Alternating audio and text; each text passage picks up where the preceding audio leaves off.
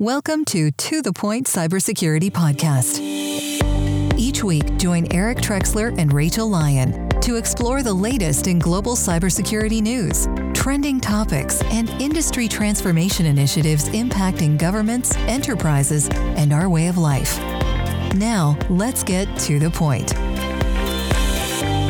Hello, everyone. Welcome to To The Point Podcast. Another week, another episode. I'm Rachel Lyon here with co-host Eric Trexler. Eric, how you doing? How was your weekend?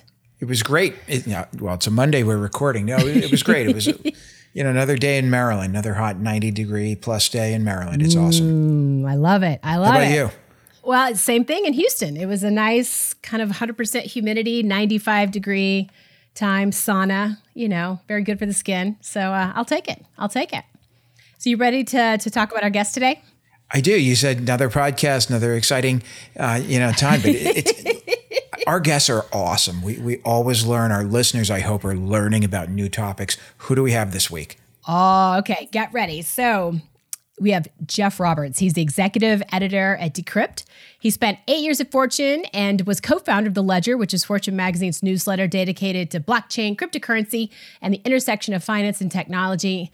And here's what I'm really, really excited about. He just published a book in December called Kings of Crypto. Now, let me let me give you a little bitty synopsis here from Amazon. Um, tech writer Roberts debuts with a page turning account of the rise of cryptocurrency exchange Coinbase from the Y Combinator startup incubator to becoming a pillar of the larger crypto economy. Like, uh, this is going to be an amazing book. Uh, and he's a lawyer. So, welcome to the podcast, Jeff Roberts. I feel like a huge underachiever in my life right now. uh, you're too kind, Rachel. Thanks so much for having me. I've seen some of your previous guests, and I feel like the underachiever. So, uh, welcome there so I am really excited about. I mean, how how do you even write a book? Where do you start writing a book about crypto? I mean, I I just have so many questions, and I and I know you've been you or know. why of, do you start writing a book about crypto? Right. Before even, how do you start? Yeah, I, I, don't advise it. Books are, I discovered, the long and lonely process, but in the end, I was glad I did it. Um, yeah, I know it came about because I did a, um, a magazine feature for Fortune on Coinbase, and I was approached, hey, do you want to spin this into a larger story? Um, and while there had been some other good Bitcoin books out there, um, I felt no one had really told it in plain English to a mainstream uh, business yes. audience. And just sort of because a lot of the crypto folks like to speak their own language and sort of more of a tribe than it is a, you know, and they're not the best at communicating the stuff. So I want to take a crack at explaining all this good stuff in plain English. And um, so far, so good. So there's more to it than just creating a, a Coinbase account investing in Bitcoin and making millions of dollars and then going riding off into the sunset? Alas, yeah, or else I wouldn't be here. So yeah. I would have done that rather than uh, trying to make a living myself. Rachel, if anybody listens to this show, we might be educating them in just that alone. That's fantastic. I would love to learn. It's um, I just found out the other day at a dinner that um, a fellow we work with, Eric, he day trades Bitcoin. I, I'd never even heard of such a thing. Half the people that work for me day trade Bitcoin. Really? All the coins. I was schooled last week. We were at an offsite, uh, a management, a management uh, QBR, and uh, I, I, was schooled last week. I won't give you the in- individual's name. I'll do it after the show. But somebody in the room with you and I last week day trades. He's got it all set up in Coinbase Pro and different different uh, the different uh, exchanges, I guess. And, and he, he's got his trades set up to hit certain dollar amount, and boom, and then he just audits them. That is crazy. It's I, big money. You know who really likes it? The technical crowd. My tech crowd loves it. Because it's it seems ultra technical now. I'm I'm just scared to even try, Jeff. I, I have to okay. tell you here. You know, and but from everything that I'm I'm picking up though, right? And I think your book gets on this is just how cryptocurrency is changing the way money is changing, right? And and I, I, think that's a really interesting topic, kind of given the landscape of, of ransomware. But we'll get to that point. I mean, kind of from your perspective, I mean, is is this thing going to go mainstream, or I mean, are we just seeing the beginning here? Like, um, what's your perspective on that? Yeah, um, you know, I mean, I think you said something insightful in that money, we're sort of used to money being one thing because in our lives it's generally been like dollar bills and then bank cards and credit cards. That's money. But, you know, you look at history, um, you know, shells and stuff way back in caveman days, and then, uh, you know, pieces of gold. And then in the U.S., right. banks would issue their own money. There'd be J.P. Morgan currency and, uh, you know, uh, Wells Fargo currency. Maybe it didn't exist there, but you know what I mean. And this is just the newest iteration of that. And also, who controls the global sort of unit of exchange? You know, up until World War II, the British pound held sway and the gold standard. And it's only been 50 years that the American dollar sort of, you know, been sort of held sway over, been the most influential currency. And a lot of people don't like that, especially the Chinese and the Russians. So they're trying mm-hmm. to undermine the hegemony of the dollar. Sorry, sounding all academic and stuff. Um, and cryptocurrency is part of this narrative. Of course, you know, Bitcoin is you know mostly got traction at first in the states, but it's a global thing. But a lot of people look at it as sort of an alternative to state-based currency, which is an interesting idea in its own right. You know, because that's why a lot of governments are hostile to it because if you have a government, there's two things you don't want people to mess with: the armed forces. That's sort of you know the hallmark of the state. You know, state has a monopoly on force. They also have a monopoly on currency. So that's why every country has got very strict anti-counterfeiting laws. You start messing with the money supply, the government is not going to like that at all. Right. So that's part of what makes sort of Bitcoin and stuff interesting. It's these parallel private currencies out there.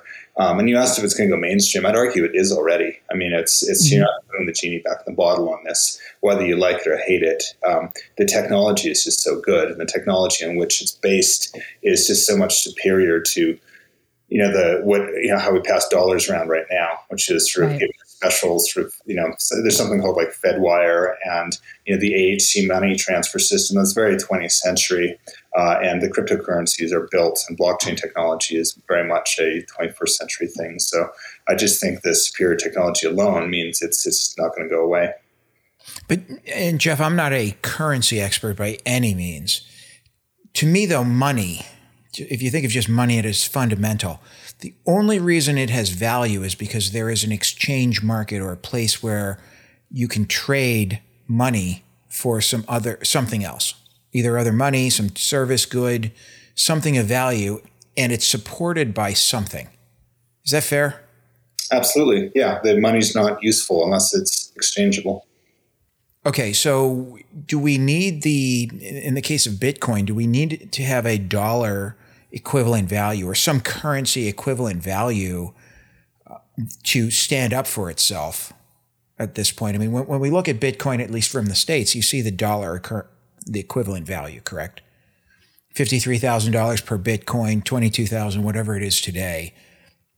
If it didn't have that, like if it was just cryptocurrency, you don't have the full faith and backing of the US government or the Argentine government or something like that, right? I, mentioned Argentina because massive inflation, their money gets devalued very quickly or has in the past at times. How does it how does it convey value?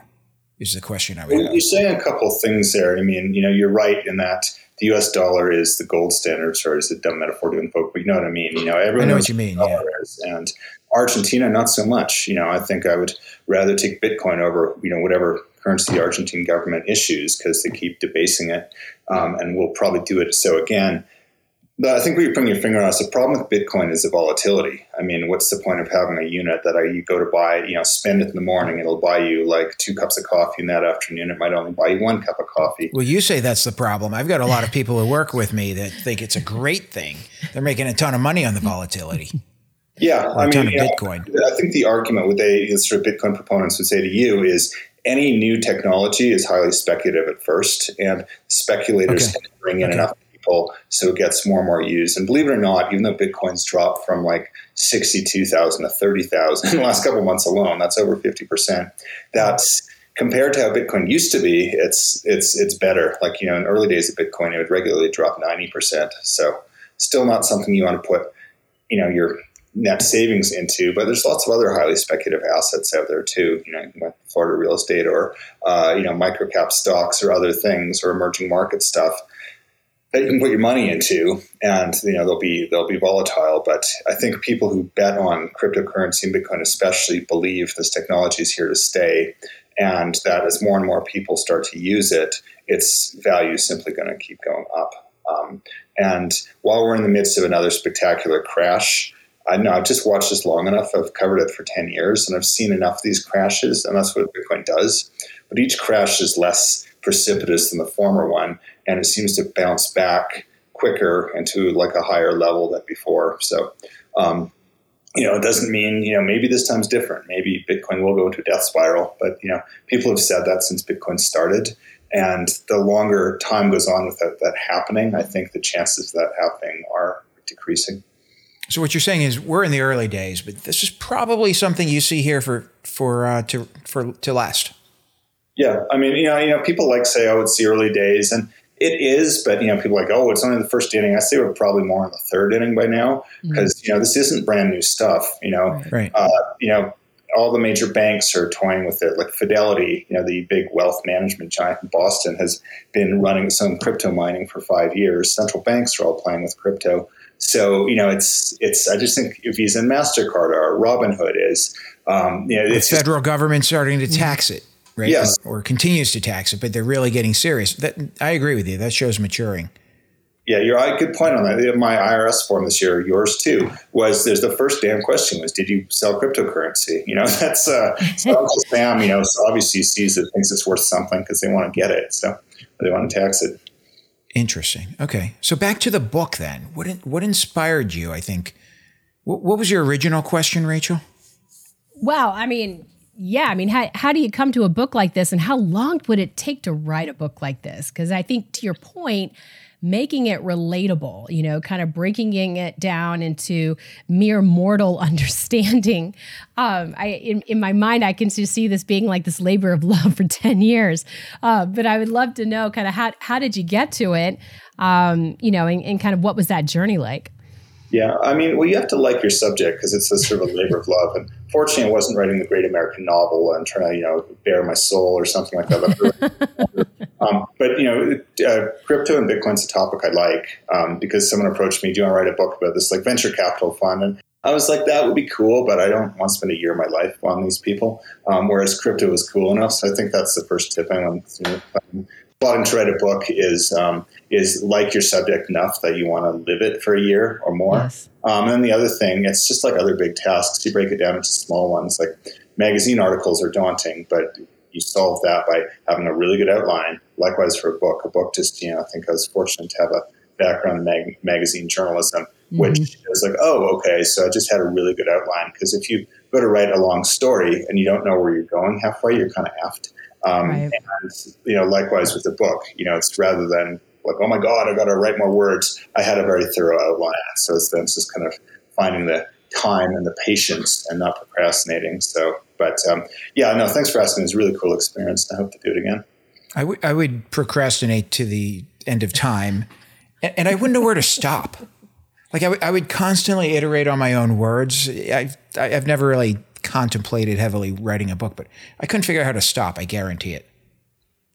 Yeah, that's an issue because a lot of authors have learned to turn in like 2,000 pages. And the editors are like, try again. Um, so yeah, it's, it's, it's hard to know what's, I just tried to solve that by like, let's just put in all the juicy, interesting stuff because, you know, your right. reader is not come to this before and you want to make it, especially for a technical topic like Bitcoin, you don't want to scare people away. So and books are driven by people. The story of people, reading about people is a lot more interesting than reading about technology. So I based my book around the people who yeah. you know build Coinbase, um, which is the first mainstream Bitcoin company. Um, and so, and there's some very fascinating people. So that's what made the uh, made it kind of fun to write, and I hope fun to read. Yeah, there's definitely an interesting cast of characters, you know, all through kind of the whole crypto crypto journey and and the crypto exchanges and Bitcoin exchanges. I, I'm I'm really excited to see where it goes. Um, you know, I just thought it was interesting because I know Robinhood kind of um, has been in the news lately. I see they're going for an IPO, uh, which I thought was really interesting. What do you think about that? Well, I just think like you know the amount of people it sounds like you know both your friends and coworkers are trading crypto. It's just I mm-hmm. think for younger generations, it's they trade crypto the same way they trade stock. Um, and that's in a sense a good thing. In the past, buying shares was very intimidating. You know, I yes. didn't start getting into it until I was in my 30s because it just seemed so that's something a certain type of people well, in the do. old days, you had to call your broker. yeah. I mean, before that, I think you had to go in and you yeah. actually got paper stock certificates, right? Exactly. Right. And so now I think with the advent of Robinhood's kind of democratized it. I mean, Robinhood's got its flaws and, you know, but it's still, I think, on balance, if it lets more people invest and save their money at a younger age, you know, that's that's going to help because you know, in that for me, I only started investing my money in my 30s. I wish I'd start doing it when I was, you know, 19 years old instead. I would be richer. So. Yeah. well, unless you exactly. made poor investments, I guess. You, could argue, you could argue that you saved yourself and you're you're good to yes. go now because you're smarter and will make better investments. Right. I didn't blow my college tuition on Dogecoin. Very good point. Now, so here's my favorite part of the discussion today about about crypto and you know just the whole ransomware you know, kind of trend of the moment, if you will, right? It's it's kind of the hot thing. And you know, uh, Chris Krebs has said, you know, the, uh, talked about the role cryptocurrency plays in enabling cyber criminals, um, and and it should be examined. And you know, we've talked a bit about that here, you know, on on the podcast as well. I think it was with Joe Uchill. Um, you know, this this mm-hmm. idea of you know how, how do you de-incentivize right the ransomware piece and when you have this anon- anonymous currency opportunity, right? I mean, that that seems pretty appealing to ransomware attackers. You know, so then I, you know, imagine trying to globally regulate, you know, Bitcoin or you know all of these other kind of mechanisms to try to make it a lot harder to utilize for these attacks. I mean, you know, so you're you're neck deep in this world. I mean, what what what do you see as a way forward here, Jeff? I mean, this is a really tricky one. Yeah, it is, and I'm sort of torn because the Bitcoin crowd, you know, says, "Hey, you're just scapegoating us. You know, why are you picking on Bitcoin? Because Bitcoin has, you know, got a lot of other uses besides ransomware." But the truth is, it is kind of a killer app for for crypto is ransomware. But you know, it's it's just it's a technology, and you can't go backwards in technology. Um, I remember, you know, your listeners are probably familiar with uh, Silk Road, the massive online uh, yes. drug marketplace, and going uh, way back. yeah. yeah. And he's got a Nick Bilton's got a very good book on that. And how did this guy able to with the Dread Pirate Roberts? How was he able to do that? And he pointed to three technologies. One was cheap mass cloud computing. Another was Tor encryption technology, and the third was Bitcoin, which was the payment mechanism. But you know, likewise, you're not going to get rid of like cloud computing that facilitates good and bad stuff. Likewise, Tor encryption does too, um, and same with Bitcoin. So, in terms of stopping it, I mean, you know, I think part of the problem is people need to tighten up, tighten up their, you know, their their cyber operations. You know, it's it's the problem isn't Bitcoin. The problem is people are lousy at locking down their servers. Um, so you know, yeah, Bitcoin does facilitate it, but there's other technologies too, like Apple gift cards, Amazon gift cards. Mexican drug cartels love using those to move money around. You just load up a mule with a bunch of like Apple gift cards. I read about that. Yes, and I thought that was bizarre, but genius at the same time. Yeah, How many gift cards would that be? The proceeds of you know. Uh, you know, human trafficking and cocaine smuggling and everything else. But are we going to go, you know, call Apple onto the carpet for putting these gift cards out? So, you know, it, it's, it's, it's a tough one because I do see it. Krebs is right that, you know, it's, you know, Bitcoin's facilitated this crime spree, but Bitcoin does a lot of other things. Then you could also, you know, blame the internet for these ransomware attacks. You could blame all sorts of things. And, you know, I do, I do think, you know, this wouldn't be happening in the first place if people did a better job of locking down their, you know, their, their, uh, their you know, their cyber stuff. I, I think what we see with cryptocurrency is it's, it's so fast. It's so easy. It's digital, right? The government's way behind. So they, they don't have the mechanisms to audit and to inspect like you would a transaction going through the bank.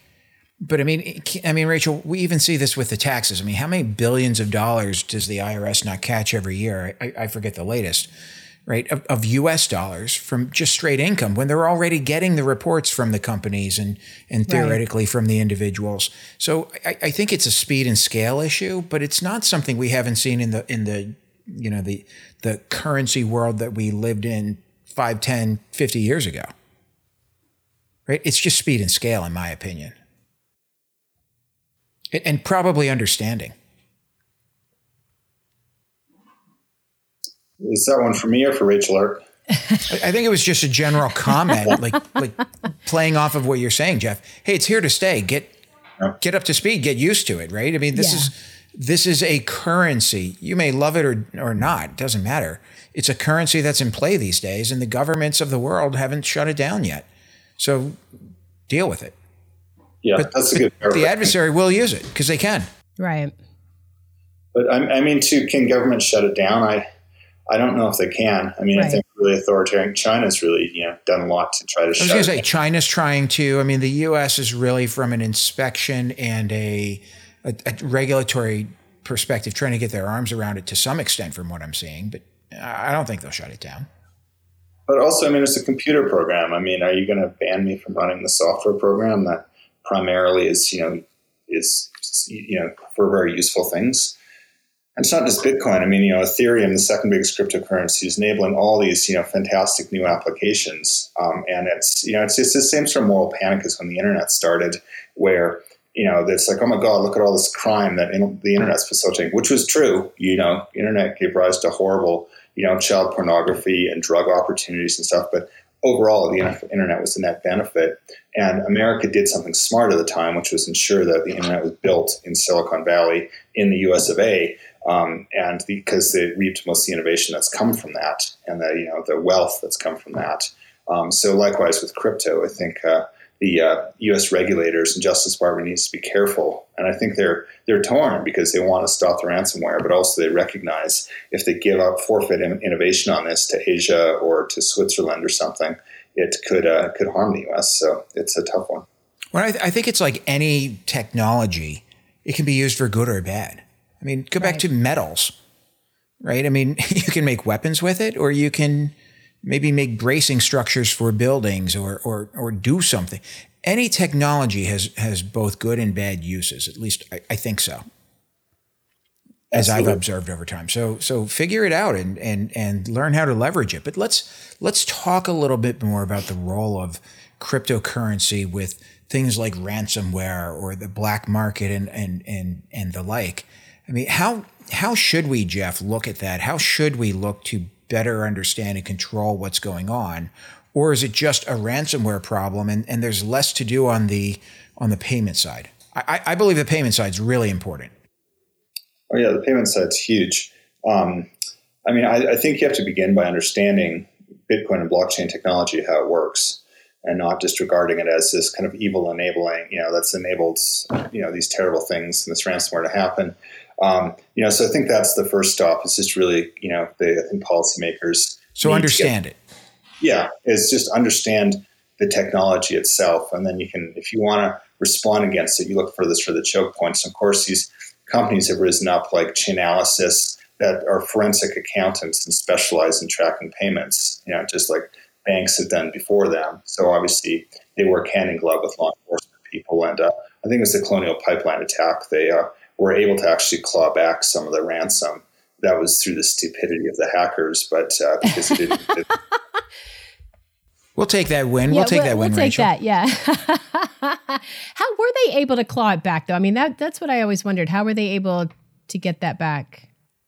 In the first well, because the thing about Bitcoin is very transparent. There's a ledger where you right? can see it move around. And what they, what you know the sophisticated Russians do is they you know instantly transfer it to a wallet in Russia and then transfer it to another you know ah. offline wallet. But these bozos they were basically exfiltrating exfiltrating all the data from the colonial pipeline, and there's a lot of it.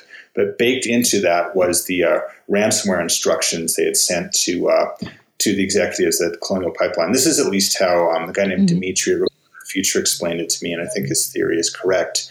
Um, and so within that, they accidentally baked in their blueprint, including the private key to Bitcoin. And so basically, the U.S. law enforcement they stood, they stood up this new ransomware unit, you know, with the FBI and others, and they're frantically tracking it. They're like, oh my God, there's a data that's passing through this American server on the way out of the country. They assessed it, and like, oh my God, these morons left their private key in there, and they went and basically the U.S. government robbed the, the hackers and took it wow. back.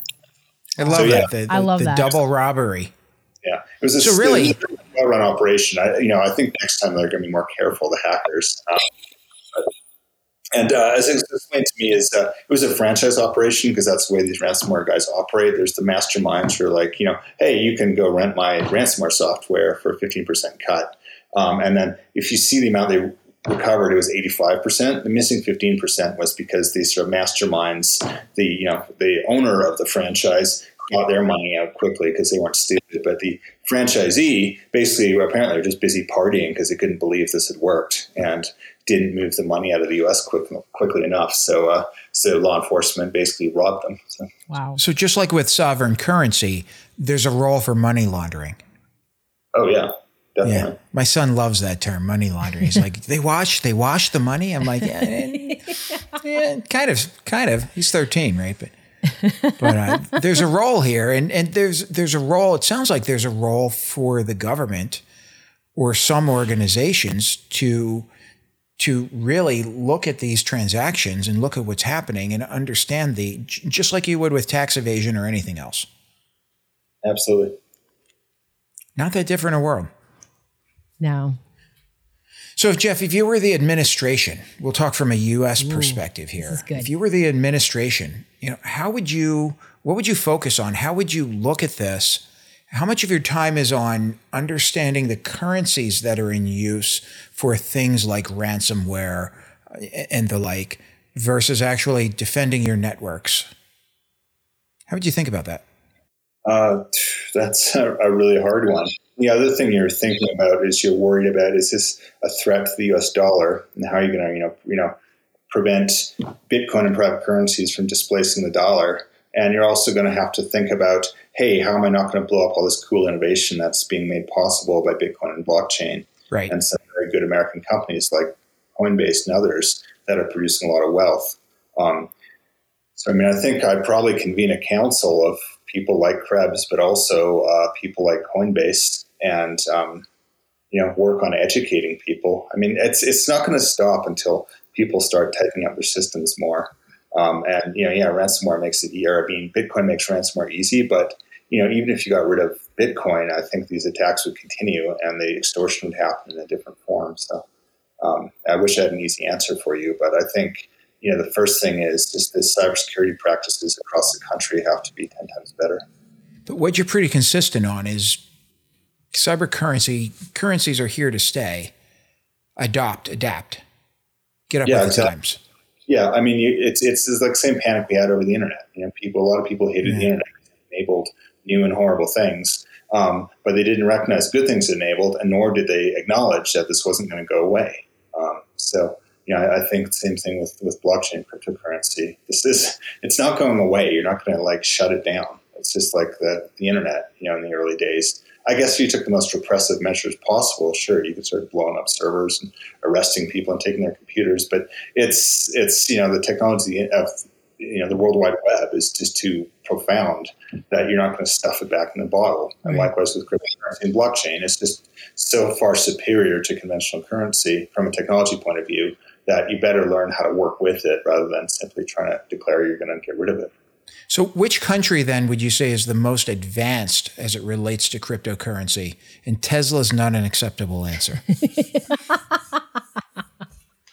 Great question. Um, well, I mean, fortunately, you know, the U.S. and Silicon Valley is still working its magic. So a lot of the best companies are right here.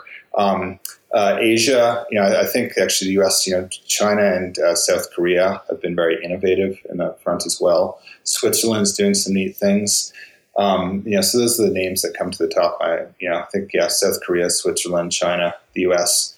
Um, in terms of ransomware, using it to attack people, Russia, um, right. and North Korea actually is very North Korea. I mean, I, I don't know the scale, but they're excellent at it because their currency is worthless, right?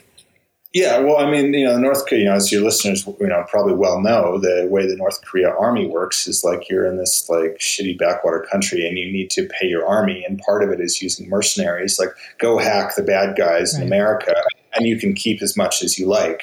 So that's what you're facing: this sort of private partner, private public partnerships between corrupt, you know, authoritarian governments who are deploying hackers like mercenaries to get a you know share the of the profits. But North Korea, it's you know that's the only way you're going to eat. So they've become very good at it.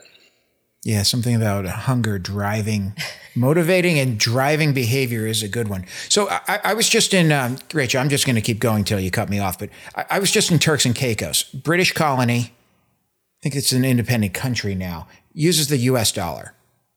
Mm-hmm. Do you see at some point some some of these smaller countries that don't have their own currency or do Ooh. adopting cryptocurrency as, as their national currency? Um, well, I mean, it's happening right now. El Salvador has just made declared that Bitcoin's legal tender there, okay. Um, and you know the crypto people love that. But you know, I, am wary of doing it. And I remember Facebook was going to introduce a cryptocurrency. A lot of people were worried. Oh, that that's that right. Would, yes.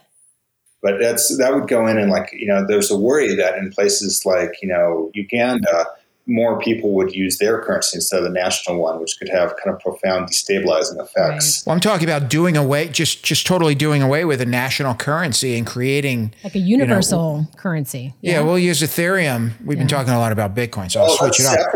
Litecoin is the currency of Turks and Caicos. All right, do not do that, Turks and Caicos. Do not make Litecoin your. but I think some of the dollar-backed ones. I mean, there's something called stable coins, which is yeah. basically uh, synthetic. It's you know it's like a piece of Bitcoin except it's pegged to the U.S. dollar and it moves around as easily. Um, I think that would be a great you know use case for uh, for people. And then also you look what China's doing with their national currency. That's partly to survey their own citizens, but they want to do too is with their Belt and Road Initiative. China goes into um, developing countries and you know says, "Hey, we're going to build you this port or whatever," um, and then they're you know basically to exert control over them but they also uh, are encouraging them to use the you know digital yuan as payment because it's a lot easier to move money around, right. and that's part of the larger game to dislodge the U.S. dollar as the kind of world we started to talk about at the outset of the conversation of money as a means of exchange. Um, and the whole world agrees U.S. dollar is a great means of exchange. Right. China hates that, so they are trying to um, dislodge it in part by deploying their own version of cryptocurrency. So yeah, well, also, stable and dependable, right? Yeah, right. totally. I don't know about the Chinese one, but it's, no, I'm saying the U.S. dollar. I'm saying the U.S. dollar for, right. for the world to use it. It's it's relatively stable and dependable. Absolutely, and there's more U.S. dollars overseas than there is in America, yeah. and oh, that's wow. huge change to the U.S. because you know we can borrow money cheaply here. It's you know stabilizing its influence, but uh, you know China's doing its best to undermine that. One of the tools they're using is cryptocurrency. Will we get to a place, you know, as we, because I love this whole di- idea of digital currency. I mean, I would love to have like an implant or something like in my in my wrist where I just scan it everywhere I go, and I'm in and out. I don't have to handle dirty money. Um, but then you hear about these people losing, you know, their external hard drive with all the Bitcoin on it, and the guy's digging through the trash, and he's got tens of millions of dollars on this external hard drive. I mean, are we ever going to get to a place where maybe it's a little little less scary if um, that hard drive goes missing? Well, I mean, part of it is that it's the same guy. Someone pointed out the every year he turns up every year in the British tabloids and like this guy lost there's a you know he's there's a landfill and there's a hard drive and a laptop and he's going to have like you know and, and they keep running the same damn story and you sort of wonder what's this guy's deal? 15 minutes of fame. You know, yeah, there's stories like that, but there's fewer than that. I mean, that's from the Bitcoin's early days. And as the technology gets a lot more friendly, how to use it. I mean, if you're, you know, comfortable with this stuff, yeah, put it on a hard drive, but don't throw it in the, don't throw your laptop in the dumpster. And if you're not that comfortable with it, just use an exchange like, you know, uh, Coinbase or Robinhood or something and keep it there. Right. It's, uh, you know, it's the same way as like, you know, people bury money in the backyard and then forget where it went. So, you know, you know, and I, I have some sympathy, but after so many years pass, I mean, if you're going to keep doing this or keep putting yourself on TV as a victim, I, I don't know. It's just right. kind of. I got to tell you, Rachel, I worry. I, have got a I've, I've got a little hard hard token in a safe with with nothing much, a couple couple thousand dollars worth of uh, I don't even know what it is at this point, to be honest with you. anyway, it's it's it's a cyber it's it's it's, it's an altcoin, um, and I've got a printout with the with the key next to it. Don't lose that. Yeah. Now my family we we uh, hide money in the walls. So when my grandmother died, they kept knocking down walls and they found more and more money. She'd never turn on the air conditioner, but by golly, she had a lot of money in those walls. So well, that's why she had money, you know, all that savings on air conditioners. Exactly. But I do look forward to that day. I mean, there there's so many aspects of modernization that I'm so excited about. But I think, like everyone, you get nervous about, you know, what if what if my digital currency is hacked and then it's wiped out and then I have no money, right? Because all my money lives in this weird digital world that I may or may not have control over. But or who do you go to if it gets hacked? Right. Like like if money gets taken out of my bank and and my my identification has been stolen and, and the bank gives it to them, I feel maybe I don't, but I, I, at least feel like I have some kind of recourse and the and the legal system is structured to deal with that because we've been dealing with that for hundreds of years. Somebody takes my Dogecoin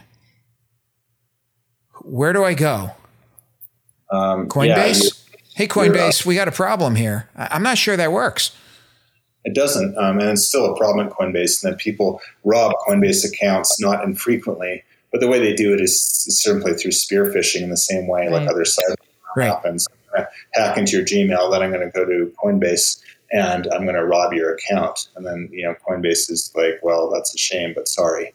Um, whereas, yeah, you know, there, there, these things aren't FDIC insured. You know, the way the U.S. is set up is there's been enough, you know, bank runs and you know banks collapsing. The state had evolved such that you know you have a quarter million of dollars of your savings is federally insured. So if your bank gets robbed or goes under, you're okay. But I think the longer Coinbase and companies like it are around, they've got their reputation too. So if they actually got hacked or robbed, um, and then you know maybe eventually they'll put in you know backstops for customers who are uh, careless or unlucky enough to get spearphished and robbed. I mean, Or, you know, or some but- FDIC like protections through the uh, through the legislative process or the legal process eventually. yeah, exactly. It's a maturity That's- issue, right, Jeff? I mean, we're, we're just so early on. It's it's great for the adversary who's who's hammering Colonial Pipeline. Right. Not so great for you know Rachel in her grandmother's house with money in the wall. She might, might as well just leave it there in some ways. Yeah, but you're, you're exactly right. I mean, it is evolving quickly, and you know, as Coinbase gets more, they're putting sort of guarantees that they won't get hacked, and then the uh, you know custody and storage and insurance products are evolving quickly to mitigate against sort of systemic risk. Um, so uh, yeah, I think in ten years from now, you could see like the FDIC version of crypto accounts. Right, Rachel. I mean, it really is the evolution of money in the mattress or the walls. Right. right? You put it in the bank. If, if, if you had spoken to my grandparents while they were alive, you know, they were very wary of banks. They were farmers back during the Right. Depression. Mm-hmm. And the only reason they were okay was they kept making money, right? Mm-hmm. Because they made food, Right. right? They did not trust the banks. It's Right. So we've, we've put those protections and then people believe their money's in the bank. They believe it's still there. I, I, I'm, I'm guaranteeing the little I understand about money and the money supply, the majority of people still think when they put $10 in the bank, their $10 are sitting there for them when they, when they want it back. Right. They don't understand that the bank is actually loaning that money out and it's, it's, you know, going all around the world. And when they come and ask for $10, it's not their $10 anymore, unless Right. it's in a safety deposit box, of course right? So I, I, th- I think there's a there's a maturity here, mm-hmm. but I do see the adversaries, you know, cybersecurity bad actors. They've just they've they've learned the system. They Right. understand the technology better. They're able to leverage it very efficiently because they have motive. That would be my guess. yeah, absolutely. Now I know your book just came out, Jeff, but I, I have to ask, like, so what's book number two? Are you, are you already thinking about what's next? Where did my cryptocurrency go? Uh, no, I've got a yeah. I have a, a toddler and a new job, so I uh, I'm, admit I'm holding off on that. But uh, to be honest, uh, now I've, I've been lucky. My publisher said, "Hey, where's the next one?" I might do something on currency wars and just see uh, Ooh. you know the battle for between countries for what the next king currency is going to be. It's Oh, U.S. very dollar right now. Oh, that sounds Later. very cool. Yeah, Speaking of uh, that, you know, go ahead. and the, the guys at the IRS and stuff, and I know some of them, they're incredibly sophisticated tracking the stuff and trying to kind of fight it off and protect the dollar and a lot of cool stories there. So where do you think things are going? I mean, five, ten years down the road, still a huge tool of, of, of you know bad actors, of, of the uh, you know criminal organizations, or is this the underpinning technology behind societies? Wow, the, the big question. Um, I, I think it's it's cryptocurrency is here to stay. It's going to, and also the pandemic has accelerated it, as both you noted that people don't like to touch cash. So the you know evolution that was supposed to take like ten years occurred in one or two. Uh, so that's the future we're going to be living in. In terms of the ransomware epidemic, you know, I think that's just going to go hand in hand with until the country can tighten up its its cyber infrastructure. It's going to keep getting hit. I wish I had an easier, more encouraging answer, but the two things are going to keep happening. Crypto is going to keep growing, and the ransomware pro- problem is going to remain until they tighten up. You know, the underlying cyber defenses. Um, you know, trying to kill Bitcoin is not going to fix the ransomware problem. Right. Wow. I'm excited. I, I feel like I have I need to go back to school though and learn how to how to use this cryptocurrency thing and start getting ahead of the curve. There's definitely there appears to be at least a generational gap here. Right, the younger are you, you are, the more trusting. No, no, no, no, no. I think I think you're younger than me. But but the the younger you are, the more trusting you are, the more willing to understand and adopt. Right. That's true. right? Yeah. And, and I, I wonder what that ha- what role that has on society. Um, you know, is is I mean, we're we're if you if you got Bitcoin or Ethereum or Litecoin or pick any of your currency, if if you got it low back in the day, I mean, you could be a, a multimillionaire today just by any just by putting some money in and time value of money or appreciation of, of the currency. Right. I, I, I do wonder how that impacts society and how things change.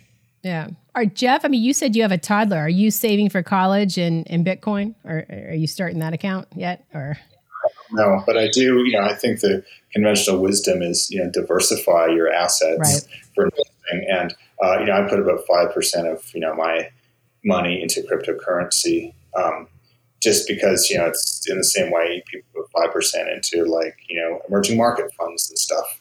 It's volatile, but there's a potential for big upside, and I believe in the underlying technology. So, um, you know, going out and putting your children's college tuition into Dogecoin is is bordering on negligence, but you know, your mileage may vary. So, Is it worse than leaving cash in your walls when you go on the show and publicly announce it? Rachel, I might pull the cash out of the walls of grandma's house and uh, put it into some type of investment. I'm not I'm not saying altcoins, but you know, just bury it in the backyard. Yeah. Just move it now. So, so my favorite question, Eric knows I always love to ask this at the end. I mean, now that you've been you've been around the block, Jeff, and in, in the best way possible, um, do you have optimism though? I mean, are people going to shore up their servers? Are people going to, you know, just be better about hygiene in general, right? And and and try to get ahead of the cyber threat? Or are we just going to continue to languish here? And you know, I was telling Eric on Friday, I just watched, you know, Blade Runner 2049, and you know, this this inflection point of a dystopian future ahead, you know, where we're all wearing really cool clothes, but it's dark and dreary.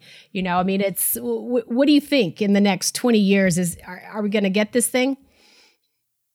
I mean, I don't think you're ever going to win. You know, it's sort of such a kind of cat and mouse thing. But I don't know. I just I am optimistic, and the, the number of people running like old unpatched Windows servers, they've got to die off at some point. So You would you would think.